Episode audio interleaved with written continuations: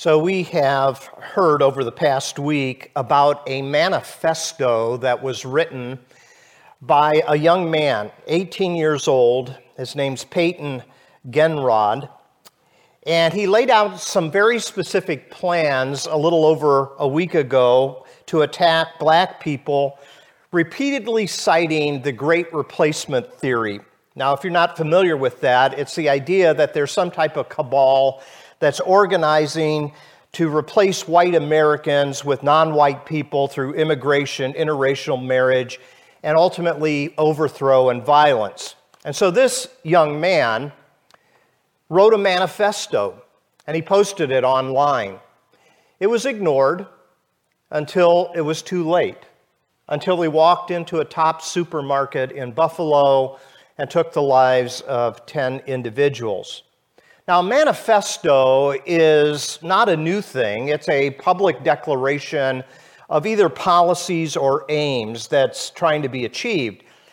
And I think we all know some famous manifestos, that some of the ones that we know of are taken for granted most of the times, but they are public declarations. Some of them are found in the Bible, such as the Ten Commandments. Some of them are in the history of our own country, like the Declaration of Independence. There are some who have organized their world differently than we here in the United States, and I think all of us have heard of the Communist Manifesto. But I think manifestos can also come out of public declarations by individuals, and I think Martin Luther King's speech, I Have a Dream, is a sort of manifesto of dreaming of a better world where there's less violence and there is the equality of human rights. I think John F. Kennedy's uh, speech on putting a man on the moon was a sort of manifesto to uh, take us into a new era of space travel. Well, I mentioned at the beginning of the service that today is Harvey Milk Day, and it is being um, endorsed by the Human Rights Campaign. If you're not familiar with the Human Rights Campaign, you'll recognize it by a blue and yellow sticker, sticker on cars, an equality sticker that um, is basically compelling our world uh, to allow individuals to freely live their lives openly and assuring those individuals equal rights. Now, for these manifestos to have maximum impact, it takes more than one individual. It takes a movement. So think about the civil rights movement, Dr. Martin Luther King. Uh, it, he did not start that by himself. It took thousands and thousands of people to keep advancing the cause. John F. Kennedy didn't get a man on the moon all by himself. It took a whole team of people from NASA to make that available as well. And for those in our society that need protection and help, it takes a sleuth of mama bears that gives strength and support in the, the midst of some challenges.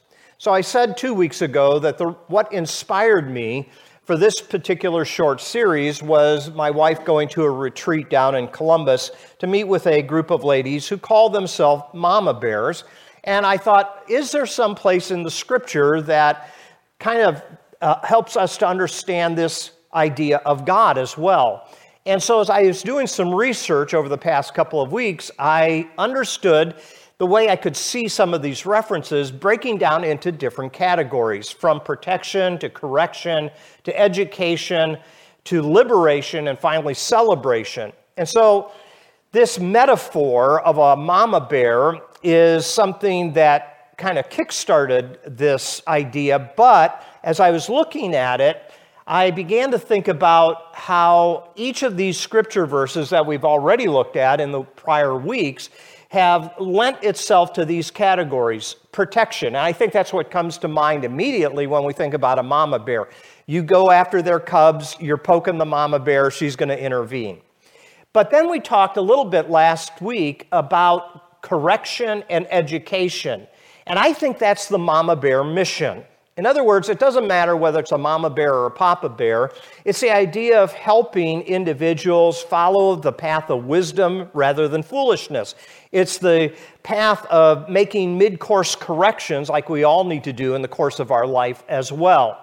And so we said that protection and correction uh, are a part of a mama bear's calling to help those in need. But education is this contrast between wisdom and foolishness, and this is a lifelong learning that we go through. Things that we thought were wise at one time in our life, we look back on and we go, that really wasn't as smart as what I thought it was. And I think uh, as we, the longer we live, we see ourselves growing and emerging out of different segments of our life, different eras of our life, and we carry with that deeper insight into how to approach the next segment of our life. So today, I want to talk about the Mama Bear Manifesto. Now, this is something that is found uh, primarily within the book of Isaiah, and I'll give you two references here in a moment. But if I could summarize the Mama Bear Manifesto, it is this public declaration of setting people free so that they can live in peace, or the Old Testament uh, term for it is shalom, if you've ever heard of that. Okay, setting people free to be able to live in peace. Now, liberation is the first idea behind this. Now, I think all of us as we know a little bit of the history of our country, we know that one of the famous liberating phrases that emerged in the roots of our country was give me what? Liberty or give me death. I think we're all familiar with that. Give me liberty or give me death. One of the things that Isaiah is doing in his manifesto for the people of Israel is a longing of freedom for his people from oppression and hate. And the poetry and the imagery that is found in the book of Isaiah is so strong that the New Testament writers pick up on it. And the book of Isaiah is the most quoted book of the Old Testament that's found in the New Testament. It's not even close. Isaiah just outruns all the other quotations from the Old Testament. This one is from Isaiah 59 11. We growl like bears, like doves we moan mournfully. We wait for justice, but there is none, for salvation, but it is far from us. That's the great frustration, not only for Isaiah, but for all of us. And that is we know what we're longing for, we know what we're hoping for, we know what we're praying for, but it seems like it's taking forever. So some advances are being made, but not as quickly as what we hope and that is true for Isaiah. He has been waiting for God to intervene to release the people out of oppression from Assyria and Babylon, two great empires of the Old Testament. So the prophecies of Isaiah are awaiting a liberation from exile and sort of giving a new exodus to the people out from oppression into a new land. And when the people come into a new land, there is celebration, and that's the final component that I want to talk about this morning. The idea of finally being free, finally being able to live in peace, is a cause of great celebration. Now, what's fascinating in the book of Isaiah is the way Isaiah pictures this. Now, remember, I said uh, previous weeks there's more than one author in Isaiah. So whether it was the actual individual Isaiah or a later editor, we don't know. But what we do know is this imagery that is found in Isaiah chapter 11, verse 7, is the idea of celebrating that day. And notice the uh, imagery that is used the cow and the bear shall graze, their young shall lie down together, and the lion shall eat straw like the ox. In other words, there's a change that is coming in the programming of God in this world.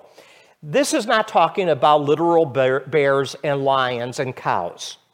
This is imagery for humanity that we would be able to lie down together, that we would not eat each other up, that we would not continue the cycle of violence over and over and over again. So, shalom is this great picture, this great manifesto in the Old Testament. And it's the idea of an active celebration of life and love. We have yet to see it in our world. It seems as though we make progress, but it's three steps forward, two steps back. And what we find is that occasionally, occasionally, there are individuals, for whatever reason in the providence of God, steps forward and says, Help me make a difference. God, help me make a difference. I want to introduce you to a video I want to show you for the rest of our instruction time, our sermon time, our talk time, whatever you want to call it. And this video is several years old. Now, I will not put it into the YouTube post, but I will put a link to it down in the notes. So, those of you who are walking, uh, watching online, if you want to double click on that, you'll see this video here. This talk was given down at Grace Point Church in Nashville. And since it was Mama Bear that kind of prompted this short series, I thought it was only appropriate that we hear from one of the leading uh, individuals uh, in the Mama Bear movement. Now, this is a gathering at a church that went through a process of being non affirming, uh, non accepting of the LGBTQ community to a point where they changed their conviction, they changed their outlook, and made it an open arms community to all people. Well, Sarah. Um, Cunningham is an individual that um, tells her story, how she stepped into this role. And I, she's quite funny, really. Uh, but I want you to listen to her story because they invited her to this church, Grace Point Church. And the pastor, at the time that they did the transition, his name is Stan Mitchell decided he was going to step down from the pastorate and devote himself full time to being an advocate for the LGBTQ community. So there's Mama Bear and there's Papa Bears. And then the new pastor, uh, Josh Scott, is continuing the legacy of helping people move forward in their understanding. So, having said all of that as a background, let's watch, and I think you'll find her story compelling.